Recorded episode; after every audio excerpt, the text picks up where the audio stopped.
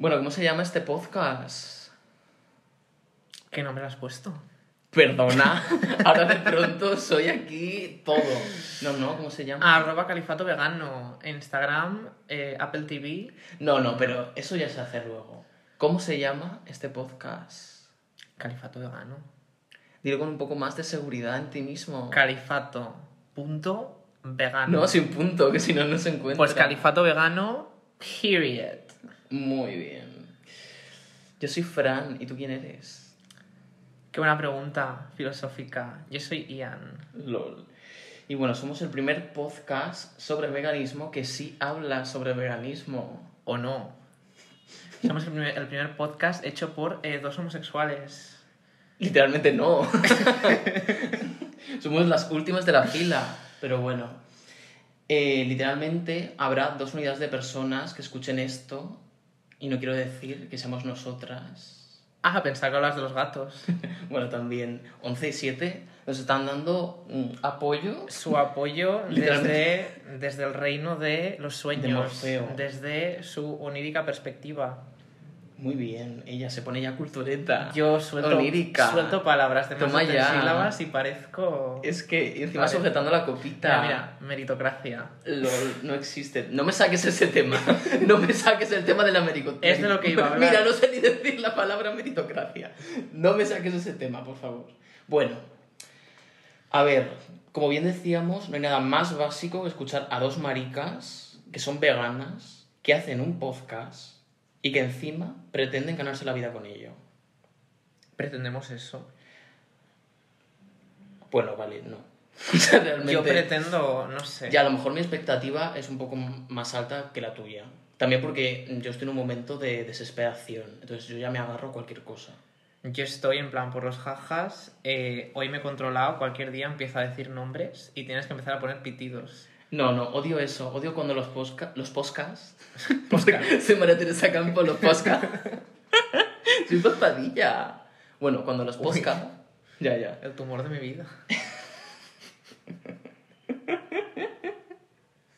Bueno, ¿Qué odias cuando a los podcasts les ponen pitidos? sí. Ya, yo también Me da un- como que quiero saber. Sí, ¿Qué me ha da dicho? mucha- Me, me pone de mala hostia.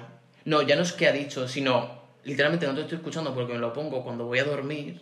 Entonces me quedo en plan, eh, nena, me has despertado. O sea, y encima me has asustado y literalmente no sé por qué y no sé qué haces hablando de mm, chiqui de gran hermano. En plan, mm, no. Ya. Entonces, bueno, eh, pues eso, que nos damos mucha pereza, que somos dos maricas más que están haciendo un podcast, que encima somos veganas.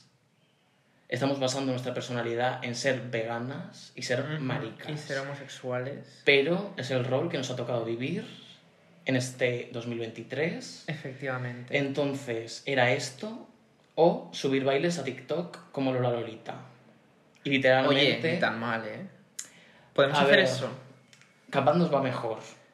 Hombre, así aprendo algo. A bailar. Porque... Eso es lo que iba a decir, que literalmente somos arrítmica, así que mm, chao. Pero bueno. Y mm, parecemos ambas de Mental Illinois. ¿Qué es eso? Pues enfermedades mentales. Illness. Esta, sí. no. Illinois. Illinois. Illinois como en América. Estamos peor que los americanos. Estamos Peor. desquiciadas. No nos soportamos la una a la otra. Oye, yo te soporto La mayoría del tiempo. Estás aquí abriendo cajones que yo no tenía ni idea. Necesitaba un público para decirlo. O sea, 7 y a 11. o sea, porque literalmente no hay nadie escuchándonos. Bueno, eh, quería, yo quería decir que tener un podcast. Tener un podcast ahora es como cuando la gente se hacía un canal de YouTube en 2015. Ujú. En plan, que aunque ya ibas tarde, aún te creías Melomore o J. Pelirrojo, y había como 3.000 personas como tú con un nombre tipo Roxio Tibisay, Y que subían un blog cada día a la una del mediodía, porque siempre lo subían antes de comer. Claro. Con temas tan interesantes como que tu novia se ha tragado un puto alfiler y en vez de llamar al 112 sacas la puta cámara para ver si se muere en directo y grabas durante 45 minutos su agonía y mientras estás pensando en el título del vídeo que va a ser como mi novia estaba cosiendo una cortina y pasó esto. Literalmente. Una pregunta así rapidilla. Hablando de youtubers. ¿Tú eres más Auronplay o más Wismichu? Creo que no he visto en mi vida un vídeo de Auronplay y sí he visto vídeos de Wismichu. ¿Y cuál te parece? ¿Con cuál te identificas más? Pues con, a ver, por lo que te acabo de decir, con Wismichu, pero no porque me guste, sino porque he visto un vídeo suyo. O sea, me cae un poco mejor, pero creo que es porque me gustaba un poco. Yikes. ¿Y a ti qué? Esa pregunta, ¿a dónde nos lleva? Esa pregunta era unidireccional. No me la puedes devolver. Sigue con tu. Sigue Vale. con tu speech, por favor. Vale, muy bien. Bueno, pues eso es lo que había en YouTube en 2015. Era un sálvame constante. Y a la vez subían vídeos tan surrealistas que terminabas por, por normalizarlo. En plan, un día te encontrabas un titular tipo se destapa que la youtuber Otivisai, no sé por qué he decidido poner ese nickname, pero Ajá. bueno, es miembro del ISIS. y tú te quedabas en plan, hostia, pues sí. Guay, yo literal. En plan, era un eclecticismo tan heavy que te quedabas en plan, ah, pues ok, ya está. Ya.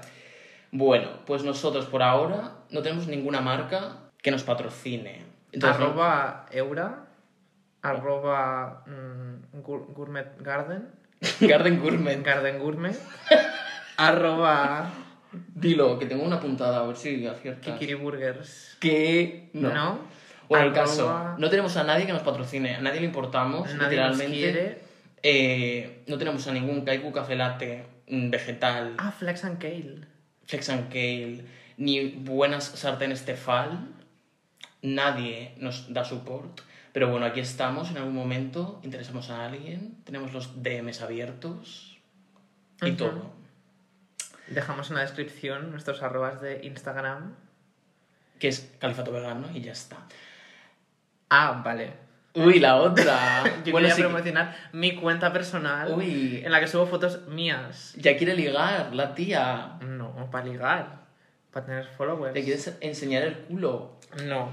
Bueno, y ya para dejar de dar la chapa y empezar con el tema, que literalmente hemos empezado y llevamos 40 años, eh, vamos a hacer una autopromoción para que se nos ubique un poco.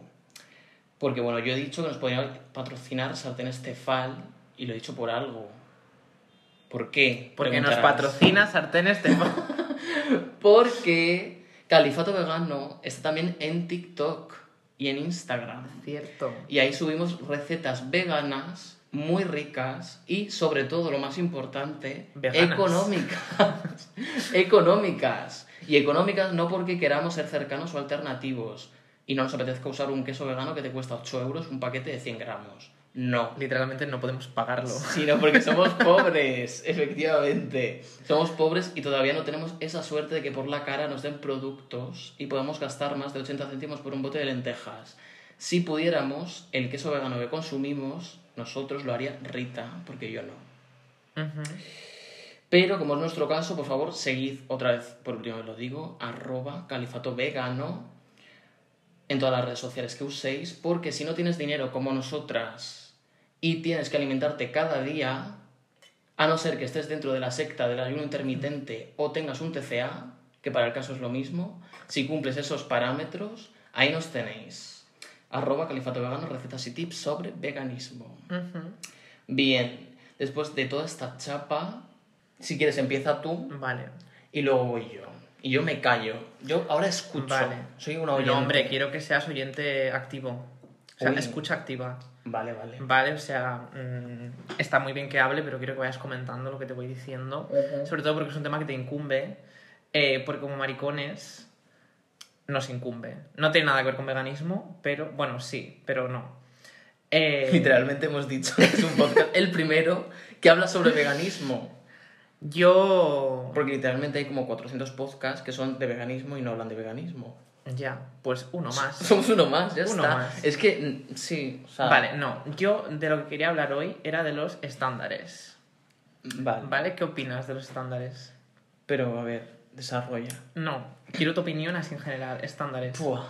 Los estándares, en plan, que se espere de ti algo, que tú ubi- estés dentro de un sitio concreto Pues y no, de ahí no puedes no salir. soy, no soy la RAE, no te puedo dar una definición así tan concreta, pero es sí un estándar, ¿no? Como un, una especie de modelo al que tienes que llegar Sí.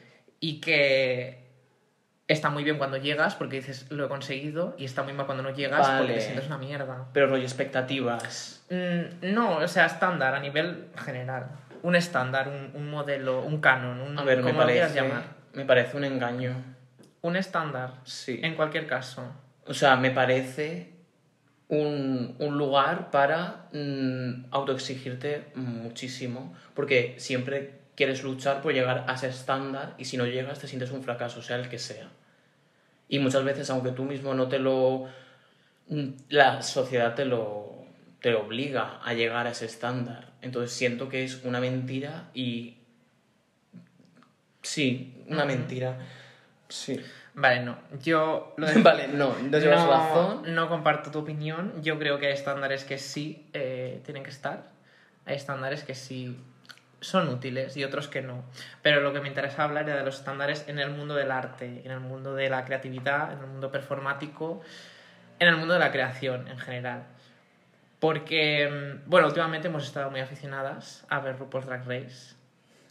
No, Eh, llevo bastantes años. Sí, pero yo de hecho tuve mi época y contigo la he retomado.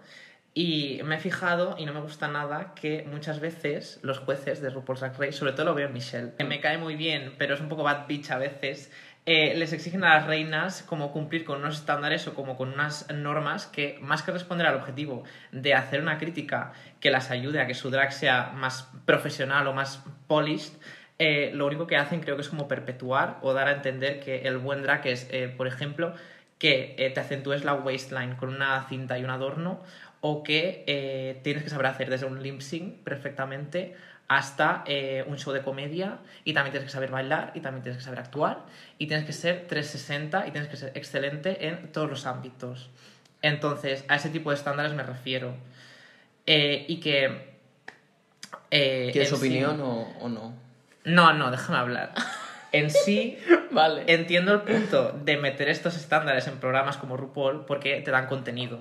O sea, al final, la frustración de una persona al no llegar a un estándar es contenido que tú puedes monetizar y puedes sacar dinero de ello. Y yo, como espectador y maricón que ama el drama, me lo como. Eh, y creas shade y eso al final, pues eso, da visualizaciones y en consecuencia da dinero. Pero eh, creo que si se mira en perspectiva y un poco desde lejos, entendiendo que al final lo que se hace en programas como este es de alguna forma como ponerle normas al arte o restringir eh, de alguna forma la, la expresión individual que es para lo que se usa el arte al final, ¿no? Para expresarte. Y eso no me parece bien. No me parece bien. Es un programa muy guay, me gusta, pero tiene sus cosas.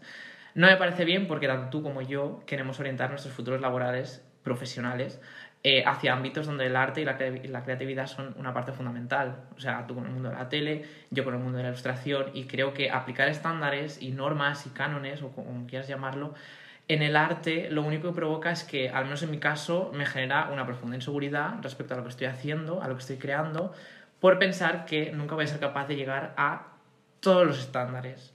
¿Sabes? Y, y al final como que cada uno tiene su estándar y quieres llegar a todos y a veces ni siquiera se trata de no poder llegar porque no quieres, porque es agotador, sino porque literalmente no puedes. O sea, yo no, no, puede, no puedes exigirme que vea las cosas de una forma diferente a cómo las veo, porque eso es parte de cómo soy y es todo lo que han construido mis vivencias pasadas y es lo que me ha llevado a ser yo a día de hoy. Entonces creo que ahí Y el sistema en el que vives. Es decir, Efectivamente. o sea, tú haces lo que puedes con lo que tienes. Claro. Por tanto, a eso me refiero. dentro que- de tu contexto. No sé, o sea, ¿puedo hablar? Sí, sí, por supuesto. No sé, o sea, eres presidenta, presidenta de esta casa. No, o sea, es que, pues eso, es verdad, solo no sabía que ibas a hablar de esto, pero es algo que hemos hablado muchas veces, que, que cuando no hay libertad, eh, la sensación de tengo que hacer esto porque es lo que debo hacer, Lo que se espera de mí, a dónde tengo que sobre llegar. todo es lo que tú dices en el mundo del- de la creatividad, ya sea hacer tele, hacer un podcast, hacer, de hecho creo que hacer un podcast cada día tiene los estándares más bajos, de hecho por eso estamos aquí. y que ¿Tú crees? Yo creo que cada día suben más, ¿eh? yo creo que no, o sea, yo creo que hacerse un podcast a día de hoy es lo que decía al inicio, de hacerse un canal de YouTube en 2015. Pero precisamente, o sea, en 2015 los estándares estaban súper bajos a nivel... eh, podías tener una cámara de mierda y grabar bromas de mm, le hago una prank y asusto a mi novia y esto daba visualizaciones y a día de hoy si haces eso eh, te comes una mierda porque las expectativas que hay respecto a estos vídeos es que tengas una buena cámara, que tengas un buen audio, Sí. que tu contenido sea bueno.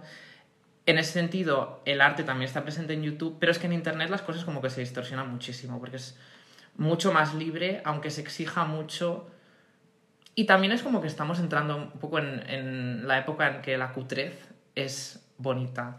Sí. Lo cutre es guay, lo que no te curras y está justificado porque no me da la gana hacerlo, es chulo. Pero yo creo que eso se ha ido mm, como normalizando muy poco a poco y recuerdo, por ejemplo, vídeos de YouTube que antes estaba todo como súper cortado, súper editado, que era todo un, un speech sin respiración, pero porque estaba todo editado. Andrea Compton, literal.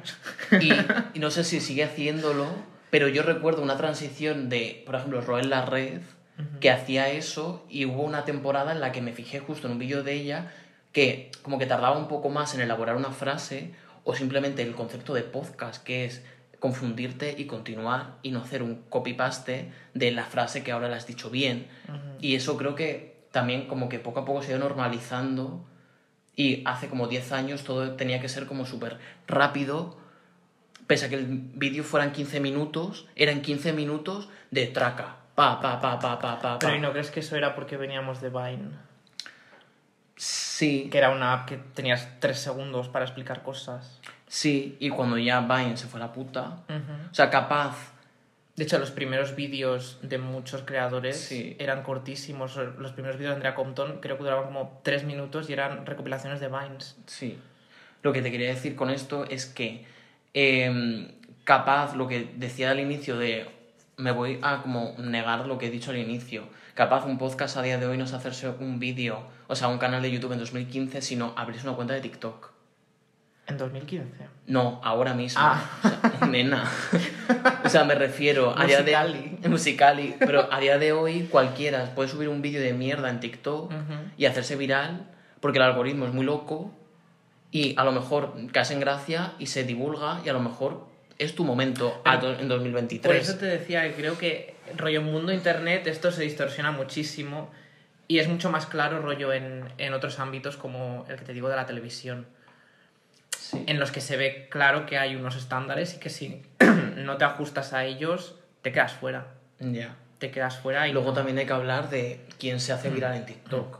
Porque obviamente quien sube como la espuma no tiene que por qué ser porque su contenido sea bueno, simplemente porque seas guapo o guapa. Pero ahí entramos ya en Y ya. pri- Pretty Privilege. Claro, pero es que es eso, o sea, al final, o sea, no sé si hace muy poco salió, salía esto de que TikTok eh, cancelaba perfiles y no daba tanta visibilidad a gente gorda y a gente fea, que se entendía como gente fea, como que no, su cara no es simétrica, entonces tal. En sí, eso es un estándar, ¿eh?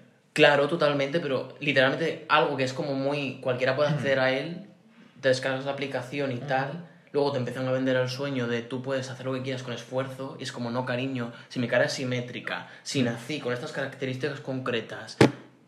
Mira qué golpe he dado. Si nací con esas características concretas, que en este mundo a día de hoy es lo que se espera y lo que se alaba. Si tengo unos hoyuelitos en la cara, unos labios gorditos y tal, a lo mejor hace 10 años es si estoy famélica y a lo mejor dentro de otros 10 es si estoy súper morena, yo qué sé. O sea, hay cosas así, pero también es verdad que científicamente en sí, eh, no sé dónde leí esto, fuentes... mm, En la Universidad de Misco. Miami me lo confirmó. Eh, sí que es verdad que está científicamente demostrado, lo he leído, no me acuerdo dónde, pero lo he leído, que como que la gente es más propensa a interactuar con alguien que tiene, por ejemplo, la cara simétrica, que con alguien que la- no tiene una cara simétrica. Ya. ¿Y eso qué significa? Que si naces feo te vas a la mierda. Y si Literal. naces guapo y te haces una cuenta de TikTok, triunfas. Y si no, mm, haces un podcast. Eh, literalmente es que me acaba, como nosotras, pero que me acabo de acordar de el señor este, que era un señor, eh, que era un señor negro rubio, que era guapísimo, con los ojos azules, que estaba preso, que capaz, o sea, creo que era literal así, que era, estaba preso y como que ruló por, el- de, por internet una foto suya de esto de expresidiario, de, de estar así, de, como foto de DNI, y como que se, mm, se hizo muy viral y como, no sé si terminó por cumplir la condena o pagaron su esta y a día de hoy es modelo y es como que se hizo viral y literalmente no sé por qué capaz robó una bolsa de fosquitos, no lo sé. Entiendo que no. Porque era americano, no creo que por eso literalmente te incitan a que lleves una escopeta, no creo que porque robes un chicle te metan en la cárcel, pero no sé, como que es eso, hasta ese punto llega el, el pretty privilege. No sé. Bueno, en fin, estándares. No estoy meando, ¿eh? Me ¿Dónde estoy echando algo en una copa. Estándares.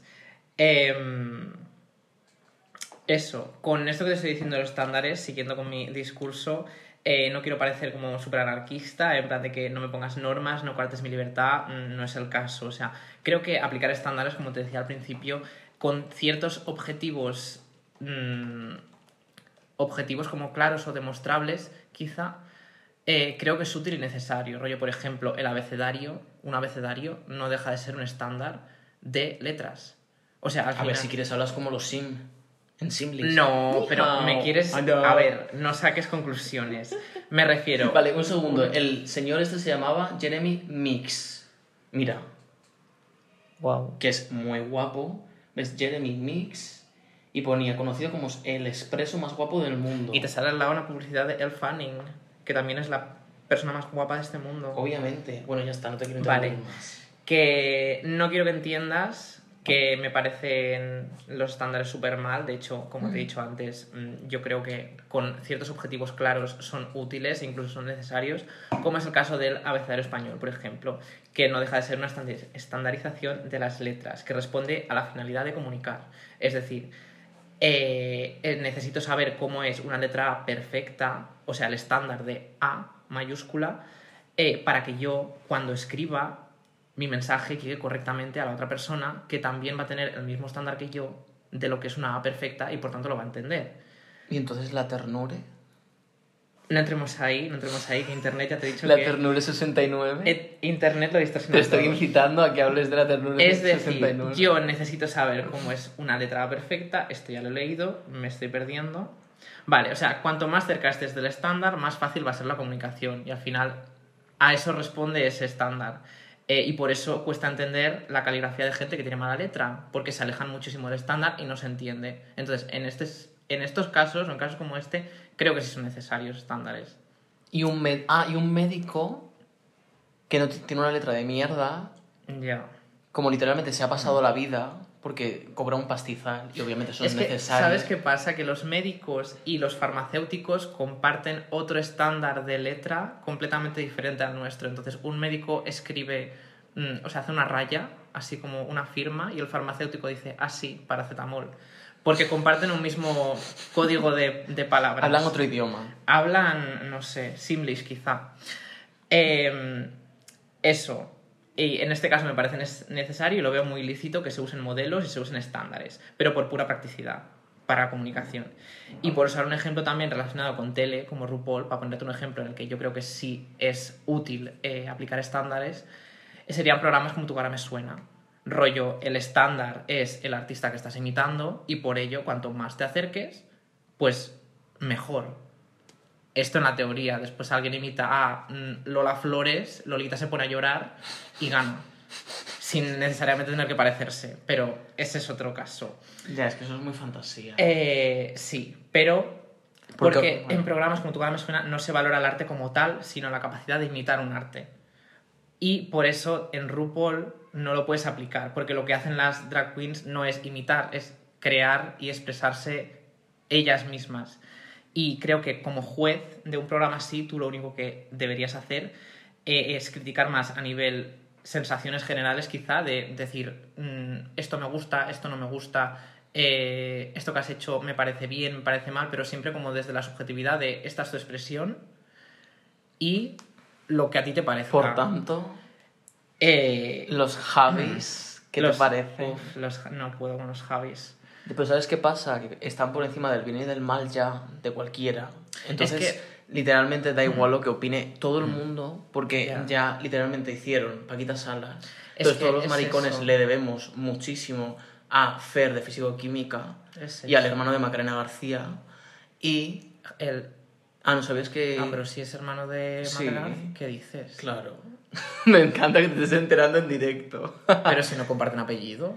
Nena, pues cada uno se llama como le dé la gana. La otra creo que se llama García Ambrosi o algo así, no sé. ¿En serio? Sí, es que no sé, bueno, sí, pero son hermanos.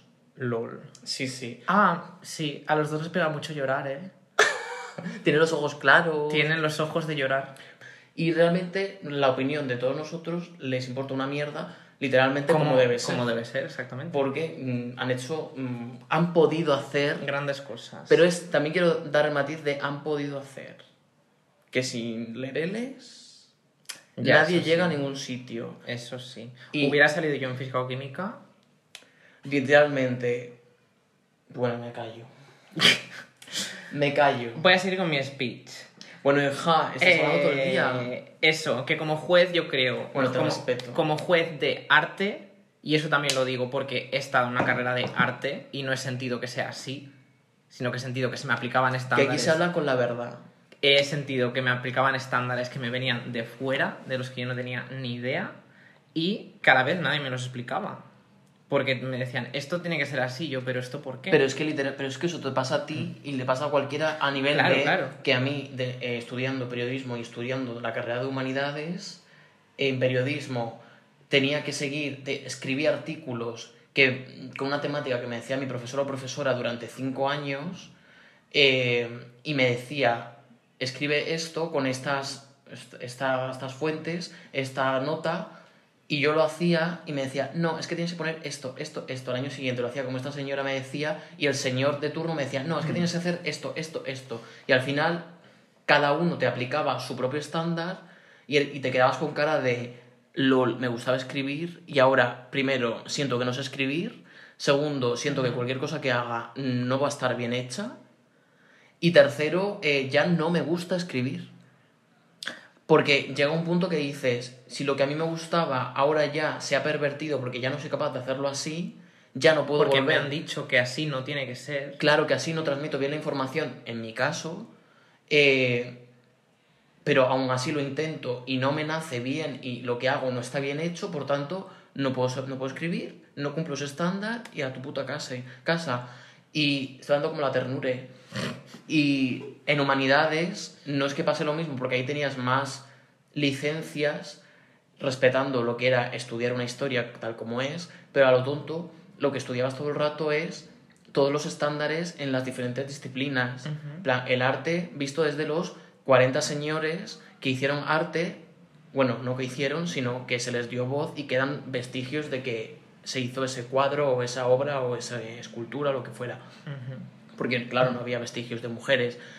Entonces al final es todo un canon. Hay un señor, el canon de Ha- Haven, de Havenpol o algo así, bueno, un, canones señor, han hecho un montón. un señor de mierda que estableció pues que mm, Shakespeare y Hamlet era como lo más de lo más y punto, y de ahí no y salía. con eso vivimos.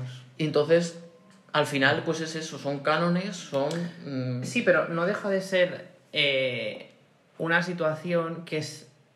No quiero decir que no se da, o que al menos se da mucho menos frecuentemente en otro tipo de carreras que no. El canon de Harold Bloom. Que, está. no, que se da mucho menos frecuentemente en carreras que no tienen o poco tienen que ver con el arte, porque en matemáticas es todo estándares, pero son estándares que son así porque son demostrables, porque son así porque tienen que ser así. Porque, bueno, no sé mucho de matemáticas, pero entiendo que uno más uno son dos porque... No, uno más uno son siete. Porque uno ¿Quién más te lo iba a decir? Uno más uno son dos y así se ha demostrado, aunque después en TikTok te salga un vídeo que Pues sabes que no. Te puedo sí. decir algo y cambiar mm, de tercio esto. Y es que, retomando el veganismo, porque esto es un podcast sobre veganismo. Pero es que esto lo voy a relacionar con veganismo después. Si no tienes paciencia, no, No, es pero, es que, pero es que me, me viene muy bien porque has hablado de matemáticas y solamente quiero dar una pildorita. ¿A que no sabes quién fue de las primeras personas que está documentado que fue vegetariana? Vegetariana. Pues no. Pitácor, Pitágoras. Pitácolas. Pitácolas. El pitagórico. ¿En serio? De hecho, tenía una dieta llamada dieta pitagórica y era una dieta baja- basada en vegetales. Y de esto te voy a hablar más adelante.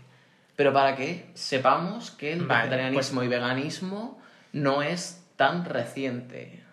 Guapa. Y ya muy bien, continúa. Muy bien.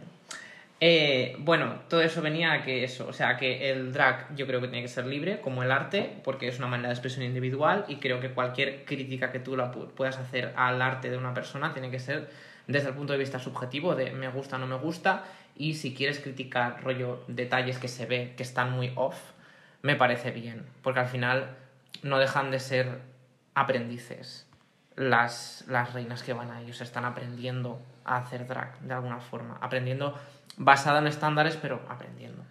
Es que de eso yo tengo que... O sea, pienso que literalmente RuPaul Drag Race ha reescrito el drag Pero es que- un drag muy cerrado también. y a día de- por eso y entonces ahora las drag queens tipo había una que, que ganó su edición la no sé qué el Versace que ganó la de UK creo la tercera que tenía creo 18 19 años que literalmente cuando nació dos años después mm, empezó RuPaul.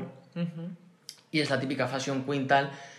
Y ese, esa persona se cree o, o sí se cree que el drag el drag es lo que lo que se ve en la tele. Lo que sale en RuPaul. claro o sea es como guay por la visibilización pero a la vez se ha creado un estándar que la drag queen tiene que eh, hacer pasarela cuando literalmente en su momento a nivel histórico las drags lo que hacían eran mm, bailes, el ball, los ballrooms y todas estas cosas, el voguing. Era otro tipo, no, me- no quiero decir que sea peor o nada, simplemente que Otro se ha reescrito la historia del drag y ahora el drag, las nuevas que surgen, que tienen 15 años, 20, dicen, ah, drag es ser mm, RuPaul. Sí. Y es como, no, que a su Pero vez... ser RuPaul, el RuPaul que ven en la tele. Porque Claro. RuPaul también tiene su trayectoria de. Bueno, en plan, no me la sé de memoria, pero. no hablemos de su trayectoria. pero que ha pasado por cosas y que creo que se puede decir que, que ha visto mucho drag. Claro. Y ya me jode que ahora solo esté promo- promocionando un tipo de drag. Y sigo mi discurso. Es una lástima que esto sea así porque estoy seguro, tú que sabes más de drag que yo, de que hay artistas drag con un talentazo increíble que solo por no tener un estilo tan parecido a lo que se suele mostrar en Drag Race, pues no las cogen.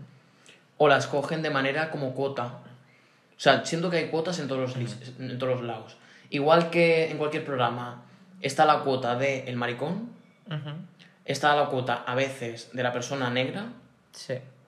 en el drag está la cuota de la rara, Ujú. que no va a ganar, Ya. solamente hay una ganadora que es Ivy Oddly. pero De hecho la menciono. igual que la cuota, que ahí es una, que ahí es una cuota de 3-4, pero también, lo siento, pero estamos en- hablando de Estados Unidos, del país donde más obesidad hay, entonces es Ya. normal que haya personas obesas a, a más porcentaje, pero siempre hay como 2, 3, 4 gordas Ujú. y ninguna va a ganar, Ya. y ninguna gana, De hecho, Eureka no y, ganó. y de hecho todas son graciosas. Sí. malas que crean los, Sí. los el contenido el, el este que no me sale los totales El beef, sí. y hacen todos los totales de Bad Bitch Ujú. y, y va a estar hasta la final ¿por qué? porque da contenido porque es graciosa y mala pero nunca va a ganar porque es la que genera el contenido sin ella el programa pierde pero todo se orquesta para que ella sea la mala Pero ¿cómo va a y ganar gane una la gorda? Por favor. claro Eh, bueno, pues eso. No que es otro estándar también Es otro estándar, efectivamente. Y ya me jode que no cojan a gente que se aleje tanto de lo que es un estándar, porque entonces tú como espectador te quedas con la sensación de que todo es muy homogéneo y que lo más bizarro que vas a ver es Ivy Oddly. Cuando estoy seguro, otra vez, de que hay reinas que llevan, que llevan el drag muchísimo más lejos, no más lejos de mejor, sino que se alejan muchísimo más de los estándares y se expresan de formas mucho más diferentes y que tú nunca vas a llegar a ver porque no da dinero, porque mm, rompe los derechos de no sé qué o porque demasiada desnudez, mm, yo qué sé. Y, mm, y que eso, que ya me jode. Y a la vez es también verdad que hay que agradecer, porque hay que agradecer a programas como esto, esto no siendo muy pesado con RuPaul, pero es como el ejemplo más cercano. Eh, hay es que un podcast sobre veganismo califato vegano RuPaul. Eh, hay que agradecer programas como RuPaul porque son un arma, o sea, son como un arma de doble filo. Porque, como hemos dicho antes, o sea, está muy guay que se pueda eh, hacer mainstream algo como el drag y hacerlo algo que gusta a todo el mundo, ¿sabes? O sea, que, que haya llegado como... Pero está gustando a todo el mundo porque a lo mejor, mm, y yo entro dentro, a lo mejor RuPaul y toda su... la franquicia, o sea, todos los que... es- hasta RuPaul es- eh, Drag Race España, se hace por y para maricones. A- en Ya. real- eh, o sea, hombres. Pero me refiero que ya no Sabes es... que no es tan inclusivo. No, pero que, o sea, hay que agradecer a nivel de que da visibilidad a un arte que históricamente ha estado muy censurado Claro. Pero que es, y hay que dar pero gracias es machista a la también. vez, a la vez que eh, pone una cantidad de estándares en ese arte Sí. que lo limita muchísimo y te enseña la parte del drag Claro. que creen que tú quieres ver o que creen que te va a gustar, cuando realmente hay mucho drag. No, pero no siento que sea lo que creen que te va a gustar. Es que literalmente lo hacen. Si esa persona es mm, RuPaul, lo está haciendo un señor maricón. Ya. Entonces está haciendo un show para señores maricones. Y poco a poco se va abriendo.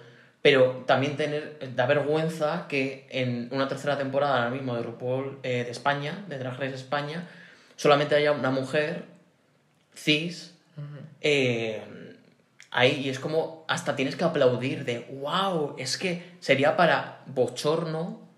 De, pero entiendo que poco a poco, pues cada vez habrá más, entonces habrá más para elegir y en el casting cada vez habrá más opciones, ¿no? Porque a nivel número Sí, a lo pero- mejor hay 20 mujeres eh, haciendo drag y 4.000 maricones haciéndolo, entonces es normal que solo haya una mujer y 20.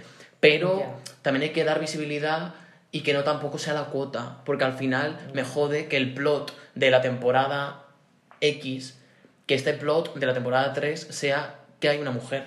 Ese es el plot. Ya. Como si fuera, es que hay un gay, es que hay un negro, es que hay... Perdón. Ya. O sea, no sé, o sea, me... Ya está. Bueno, y por alejar eh, el tema estándares de RuPaul Drag Race y centrarlo en cualquier otra cosa, como el veganismo. Eh, Jay, también, creo, también creo Minuto que, 45.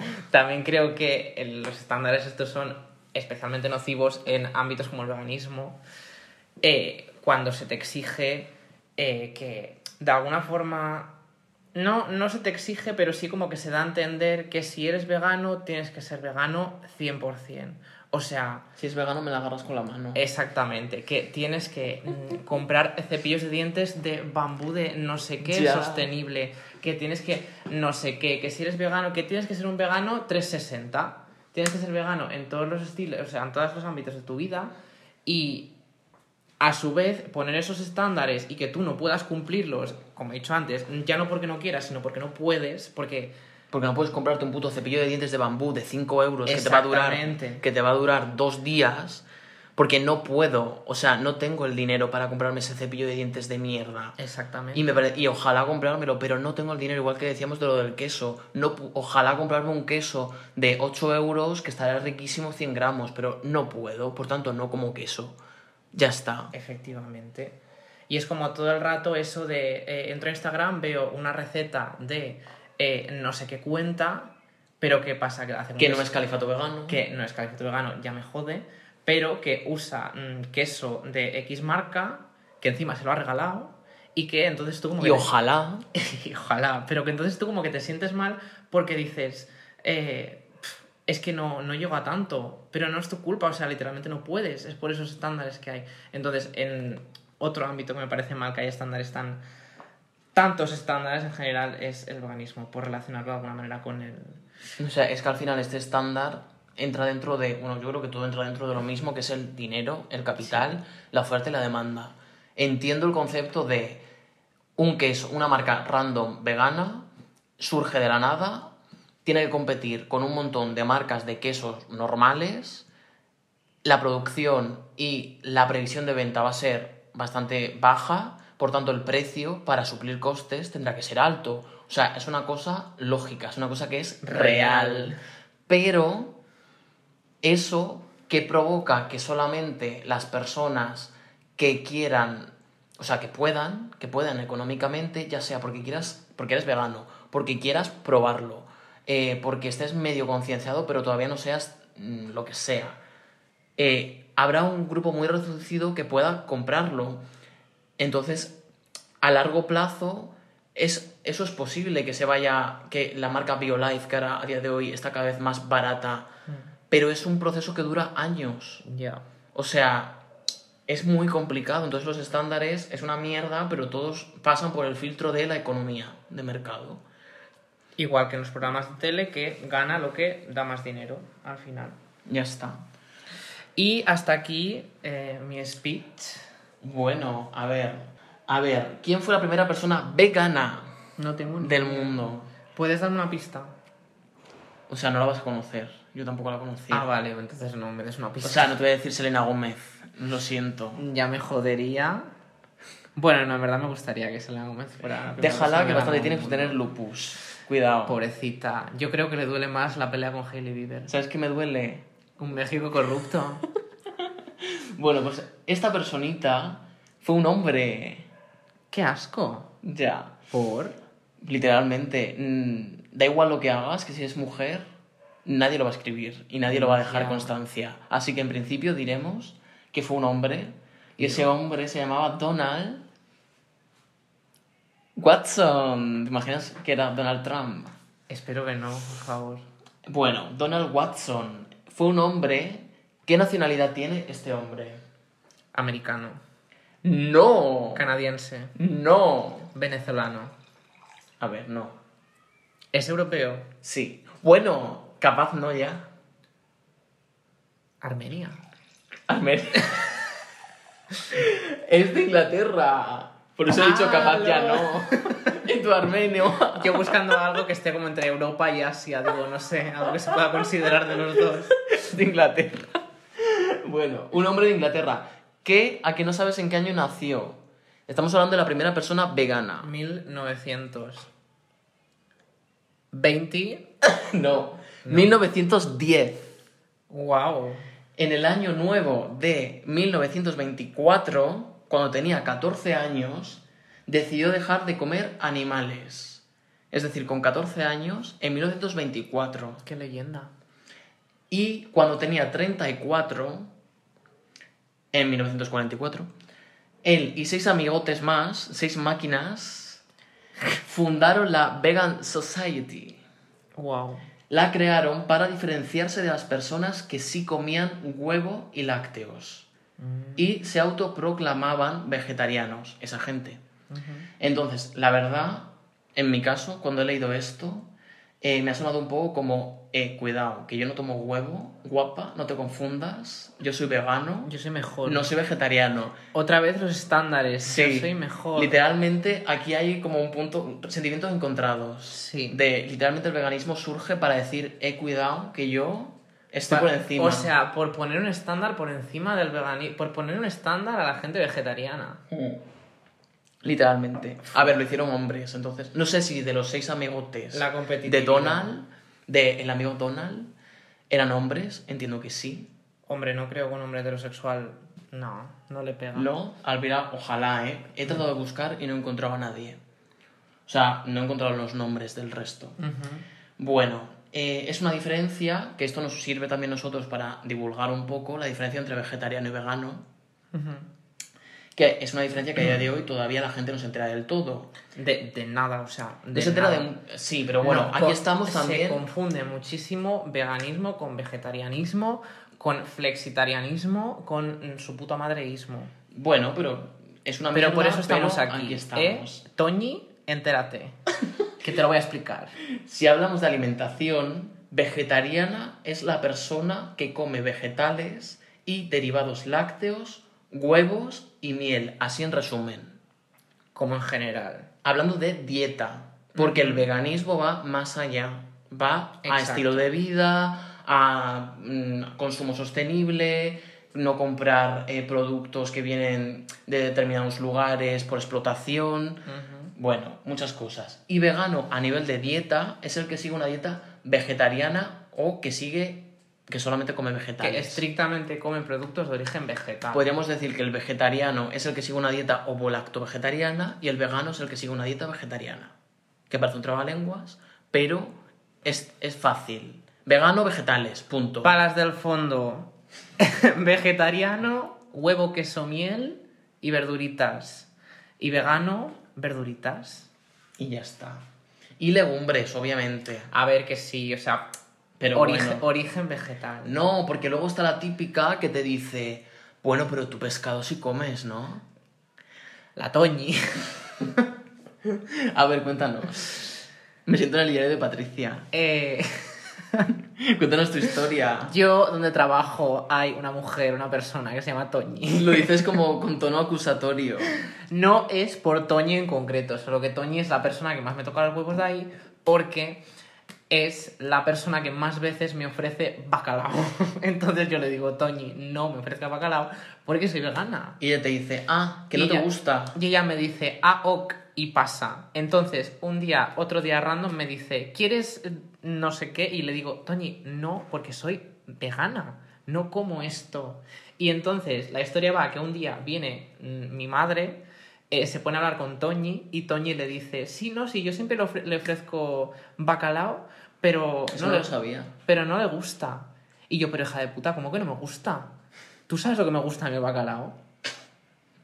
Porque esto está muy bien, que las personas veganas no es que no nos guste el sabor Exacto. de esos alimentos. Exacto. Lo que no nos gusta es saber que esos alimentos no eran alimentos, eran seres vivos, Exacto.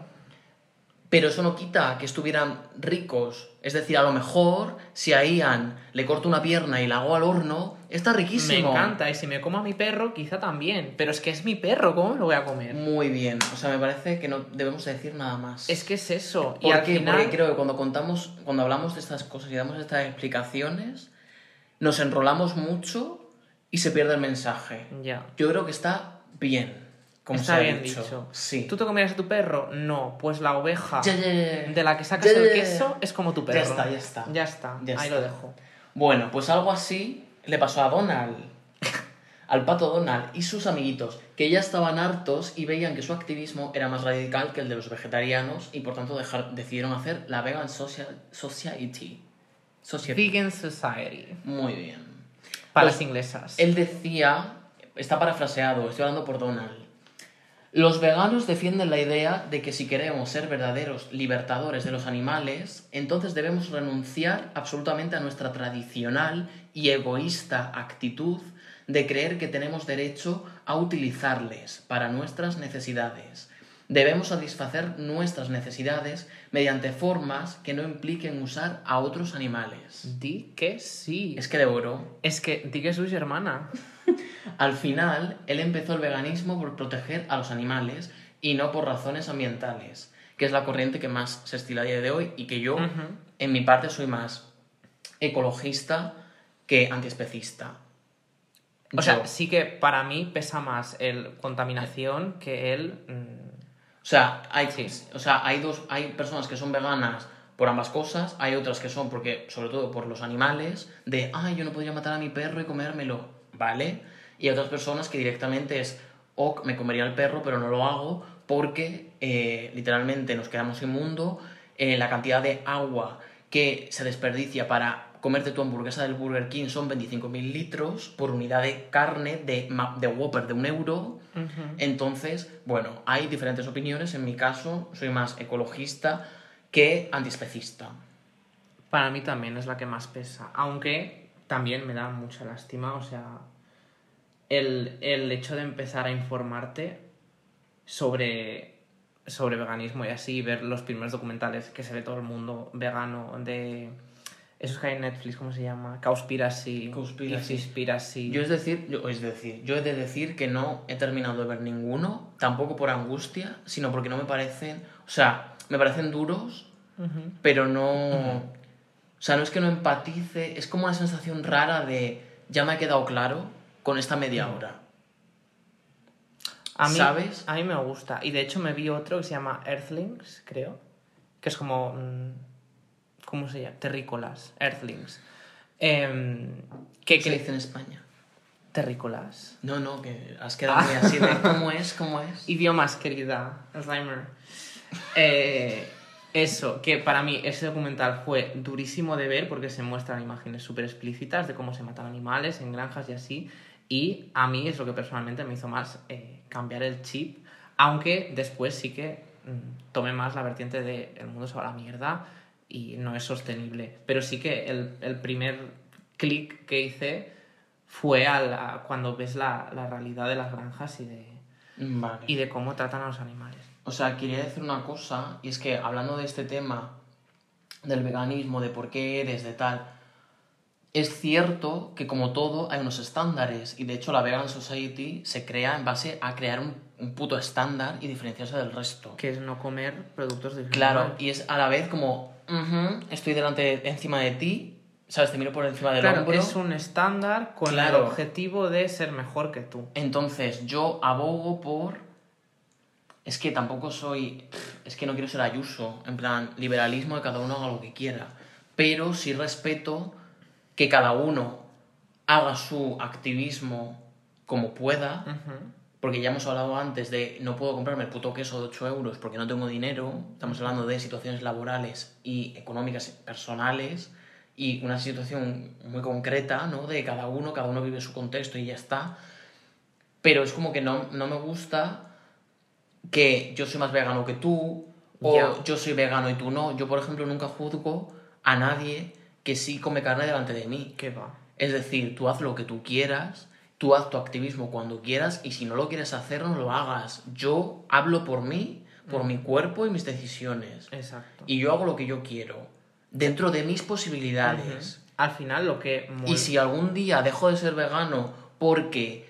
eh, por cualquier razón, porque a lo mejor, yo qué sé, es que no lo sé. Mm, Porque por, por prescripción médica tomo demasiada fibra, porque tomo mucha verdura y no puedo, pero no puedo estar a base de tofu y me obligan a comer durante un mes hasta que me estabilice X cosa. Haré todo lo posible para no hacerlo, pero si lo hiciera, no, no, o sea, quiero salirme de ese estándar de pertenezco aquí y cuando no esté aquí es que ya no, es que ahora empiezas desde cero, es que, Ujú. o sea, ya está, bastante complicado es vivir Literalmente. para que encima te la- anden cuestionando absolutamente todo lo que haces. Y a la vez tampoco me gusta que a la que te distancies un poco de un estándar y estés, estés como entre dos estándares, tú te crees tu propio estándar. El tema de los flexitarianos. Ya. Hay que tratarlo. Ahí es verdad que soy muy crítico en yo, ¿eh? Sí. O sea, yo siento, de hecho a mí me han preguntado directamente, eh, ¿y lo flexitariano qué es? Y yo literalmente decir, hacer el tonto. Sí. Que a día de hoy lo sigo pensando, pero porque ahí siento que sí es una especie de moda. O No, sea- yo siento que ese sí que es un estándar hecho para diferenciarse de la gente que come carne. De yo como carne, pero no la como siempre. O yo como carne, pero solo pescado. Pero eso es como decir, es que yo me alimento de lentejas tres días y, y el quinto como garbanzo. Por eso, o sea, no tienes nada de especial. Y ese estándar que tú te has hecho es solo para sentirte mejor contigo mismo y, Y para, para sentirte encima del resto. Sí. En, en plan, es como...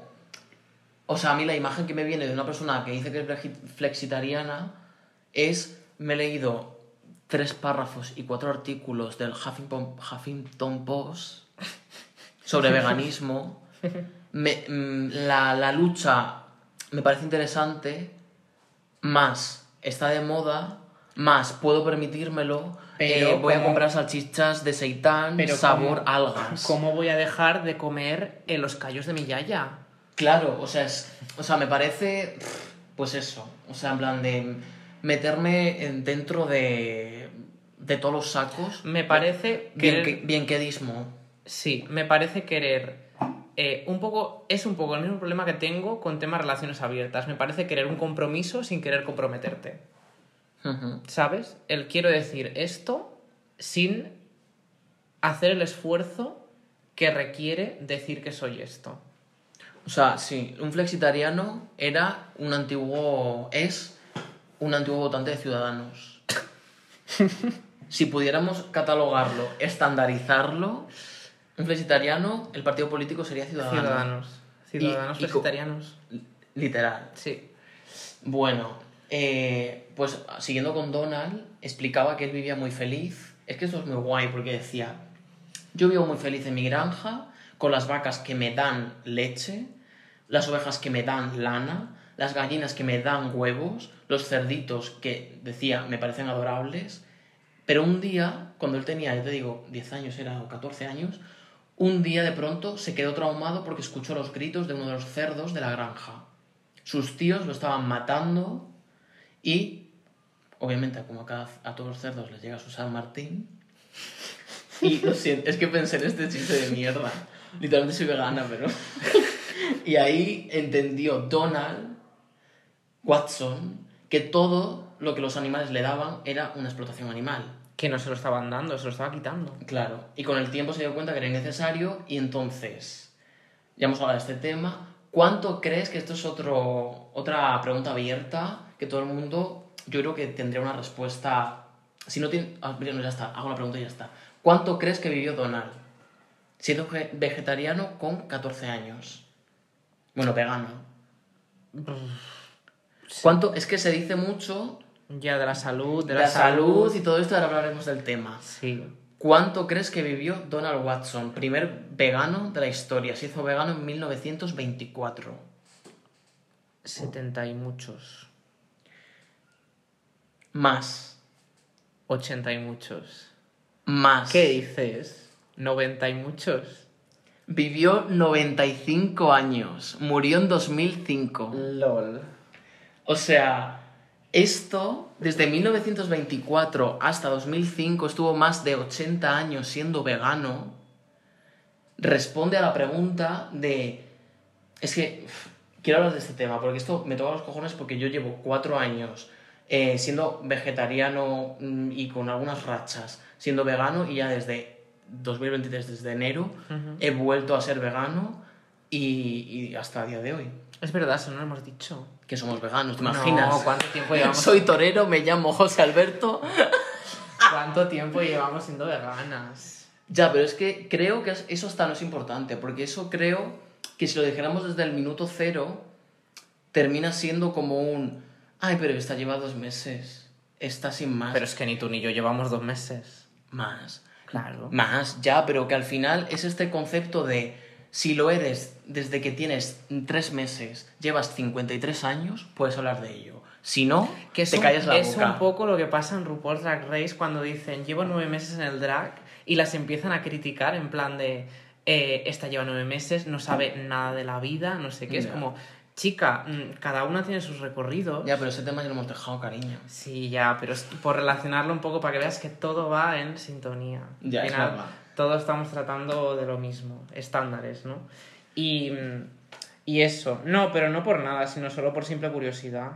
Pues el tema es que mm, a ti te han dicho alguna vez es que te, es que te faltan nutrientes. Efectivamente. Es que esto es súper común y es increíble la cantidad de veces que me ha pasado porque mm, ser vegano y que te falten cosas eh, es como mm, la uña con la carne. Ya. Es que te lo dicen, o sea, te caes y antes de decirte estás bien te dicen, ¿has comido el pollo? En plan de te falta pollo, ¿verdad? Literalmente, te, te haces una herida en el brazo y te dicen, esto es por no comer carne, amor. O sea, es que Loli de Huelva o Antonio de Cuenca, me da igual que se dedican a cualquier cosa menos a la nutrición. Eh, literalmente se alimentan de patatas fritas de bolsa, de pechuga de pollo empanada y de refrescos con kilos de azúcar por litro. que ya me jode que mm, a mí me parece genial que hagan eso. Pero es que estas personas se encuentran con una persona vegana y literalmente le sale debajo de sus huevazos un, grado universitario en nutrición y te dicen con la seguridad que de verdad crees que son nutricionistas y las proteínas, ¿de dónde las sacas? Mira, Loli de Huelva, eh, comete otra vez esa patata llena de sal y frita y pregúntate tú primero de dónde sacas tú las proteínas a lo largo del día. Porque a lo mejor ya no es que a mí no me falten las proteínas, sino que todo ese grado de nutrición que te sale del... Ahí, Lo puedes decir, ¿eh? es verdad, que te sale del pussy, ¡Coño!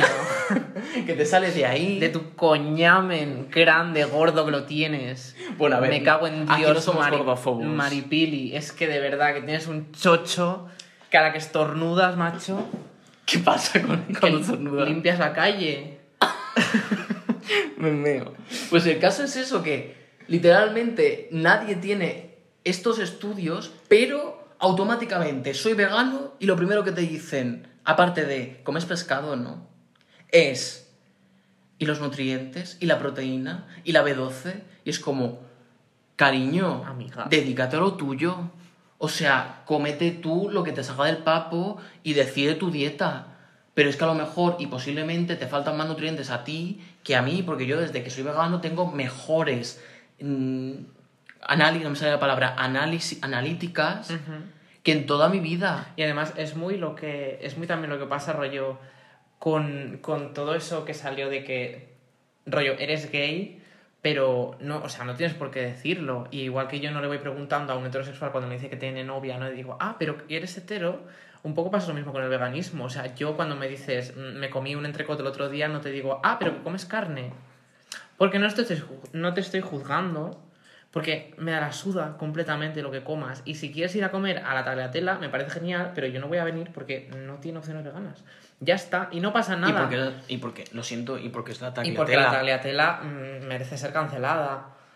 Pero, oye, pero cuidado. Pero si nos promocionan, no, ¿eh? Pero cuidado con las bolsas de la tagliatella. Que yo literalmente ha habido platos que no me he comido enteros porque los pides para llevar y te regalan una bolsa de tela. Con cremallera. cuidado. Solamente he ido muy pocas veces. Pero en esa bolsa de la tagliatella tengo yo guardada mi paellera. De y- confianza. Y, de nada. Ujú. Entonces, obviamente, una de las partes esenciales de este podcast es divulgar sobre el veganismo.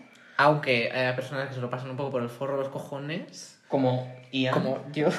Y en cierto modo, y le encanta hablar de Drag Race, y ya, pese a que lleva una temporada vista, pero bueno, entiendo que es el flux, y en cierto modo, Mentira. desmitificar estos bulos y estas situaciones que vivimos las personas veganas. Por eso, esto va para ti, Loli de Huelva. Si eres de estas personas que opinas sin pensar, te recomendamos que antes de criticar la alimentación de alguien, piensa primero en la bolsa de pelotazos que te cenaste ayer y el zumo de naranja azucarado de bote que te bebiste antes de dormir Porque no te apetecía cocinar, que era domingo. que a mí también me pasa. Y pregúntate, pese a tener una cuenta de recetas veganas ricas y económicas, Califato Vegano, y pregúntate a ti primero de dónde sacaste las proteínas o si tu bollo de crema llevaba B12. Y punto. He dicho, periodo, Devoré. Devoraste. Tengo una última parte, no sé si tú te, queda algo por decir. Bueno, tenía otro tema preparado, pero creo que ya está por hoy. A ver, yo, por hablar de veganismo y porque antes he dado el cebo, porque te has peinado las, las, las orejas. Porque soy muy presumida. Ah. La gente me está viendo. Es que por ahora es un podcast de audio. Pero si nos llegaran supports. Si Nikon nos, nos, Si Nikon. nos promociona Literalmente no he visto a nadie patrocinado por Nikon. y nos da una cámara, yo no tengo problema en ponerme delante de una cámara y decir todo lo que digo con la cara. Con la cara. bueno, a ver, vamos a terminar. Eh, antes he hablado de Pitágoras. Que no sabía decir el nombre. Pitágoras, El de Pitágoras. los triángulos. Pitágoras. Pito. Pitágoras. Pito. Bueno, pues hay muchos más personajes históricos que a mí me ha volado la cabeza, que eran, ya no, te imaginas, siguen siendo vegetarianos, llevan viviendo 300 años, porque ser vegano te da el elixir de la vida. Eh, personajes históricos vegetarianos. El primero, Pitágoras, el filósofo y matemático que definió por primera vez los catetos y la hipotenusa. ¿Que tú has vuelto a usar el teorema de Pitágoras alguna vez en tu vida? No, pero es vegano. A, a partir de ahora me queda, me queda bien. Anda, Dios, es verdad. El teorema es vegano. Voy a calcular literalmente cualquier cosa con el, teorema, con el teorema de Pitágoras ahora. ¿El, el qué? El teorema de Pitágoras. La música, ¿verdad? Literalmente voy a ir al Ikea. ¿Cuánto mide esto? 80 centímetros. ¿Esto en Pitágoras cuánto Son es? 80 veganos. Bueno, hablaba de ser. Vale, lo que decía Pitágoras es que decía rollo. Hablaba de ser benevolente en todas las especies y hablaba de seguir la dieta pitagórica, que era una dieta basada en vegetales y dio orden, porque era un señor con posibles, Con lereles. de no matar criaturas vivas y de nunca comer carne. Muy bien. Luego, no fue el único. Leonardo da Vinci, que también... Pero este hombre está en todas las es que te, te lo iba a decir porque digo, literalmente creo que inventó la vida, o sea, hizo todo Es que y encima eh, era vegano. me dices, eh, Leonardo da Vinci actuó con Beyoncé y me lo creo. Literalmente, ¿te imaginas Porque- que todo mentira y no existió Leonardo da Vinci? Seguro que hay alguna teoría conspiranoica que lo dice. Es que ojalá. Bueno, bueno, pues ojalá no, porque si no mm, me callo, pero eh, seguía una dieta vegetariana y decía, abro comillas, llegará el tiempo en que comer carne será condenado, como hoy se condena a comerse a nuestros semejantes, es decir, el canibalismo.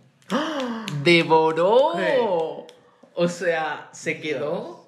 O sea, fue... Es increíble. Es increíble, sí. Y, a ver, también te digo, es gente rica diciendo cosas que yo si, yo si tuviera dinero diría una de cosas.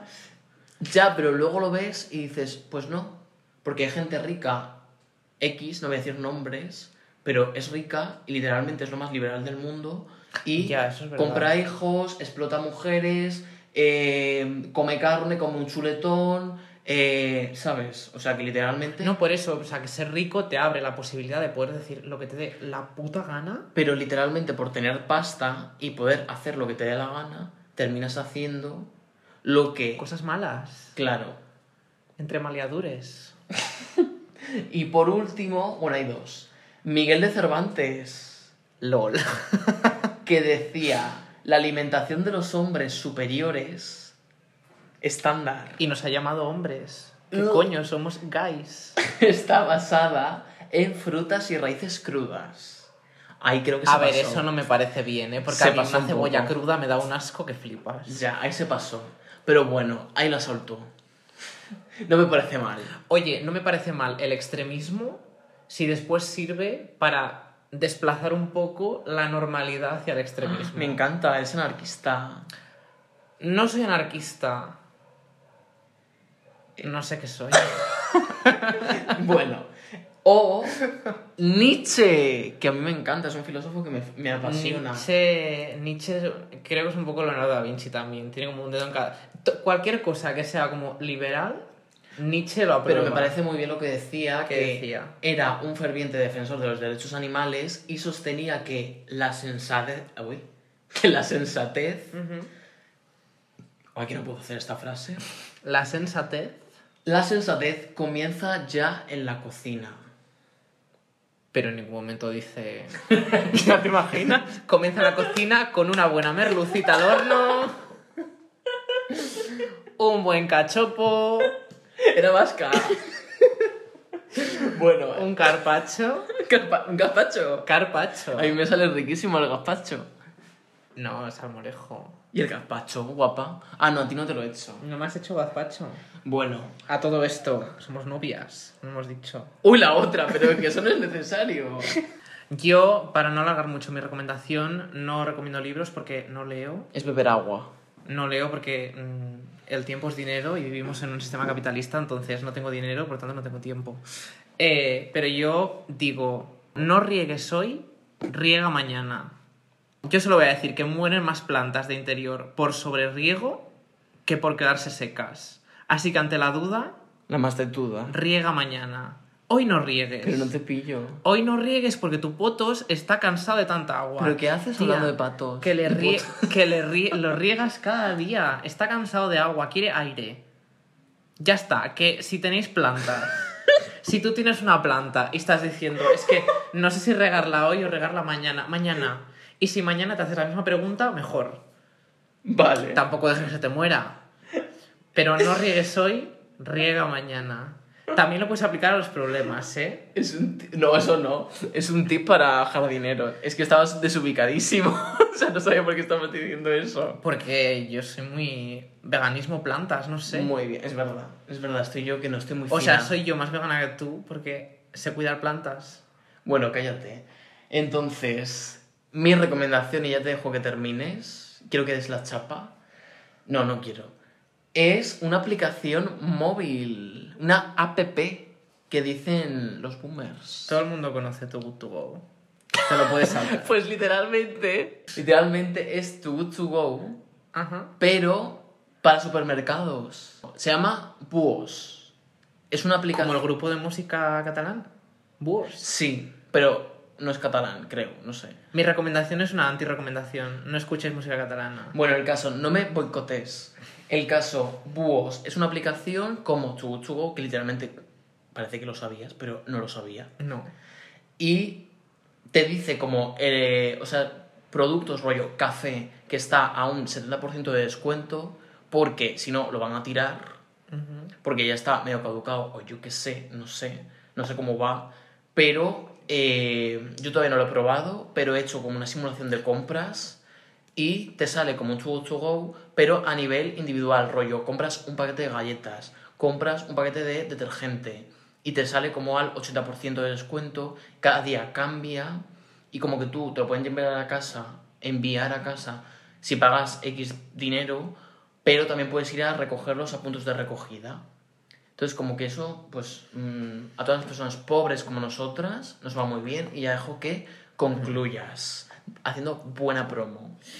Y bueno, si Búhos nos quiere sponsorizar, estamos abiertas. Literalmente que nos hagan lo que quieran. Eh, Somos dos cucarachas que nos arrastramos por dos roñosos céntimos que nos encontramos por la calle. Eh, y hasta aquí lo que vendría siendo nuestra chapa vegana, vegana y no vegana, porque yo he hablado de veganismo cero. Pero hasta aquí, sobre todo... Parece que te estás apagando poco a poco. estás como en cualquier momento vas a susurrar. Soy como... Puedo hacer ASMR final. Bueno, puedes intentarlo. Seguidnos en las redes sociales. Arroba califato vegano, arroba califato, pausa dramática, vegano, arroba vegano, califato, No, no, así no, que no lo encuentro. califato vegano. En TikTok e Y Instagram. Instagram. Y Twitter aún no tenemos porque la Twitter estar aquí soy yo y no me da la gana de abrirme un Twitter de califato vegano, pero tiempo al tiempo. Uy, pues me he puesto nerviosa, ¿eh? bueno, el caso. ¿Qué podrán encontrar por última vez en Califato Vegano? Muchas cosas, un chiquillo muy guapo que hace recetas. Y Y... ¿Y qué más? e ilustraciones Ah, eso estaba en de proceso. esta pero persona, sí. se llama Ian. Ian. Os podéis dirigir a mí en inglés. Me haría ilusión. O en catalán. En castellano vull que em parlis. Pues llevas una hora y media, guapa. Soc molt polifacètic. Molt bé. ¿Y qué mes? Ya está, es que está aquí. Hasta aquí. No lo alargues más que llevamos una hora y media y no creo que Toñi eh, se escucha una hora y media de podcast. Bueno, es verdad. Bueno, pues nada. Hasta la semana que viene o en el. no sé. Hasta cuando nos apetezca otra vez. Like and soup. Y a comer vegano, niñes. Chao. Dios, adiós.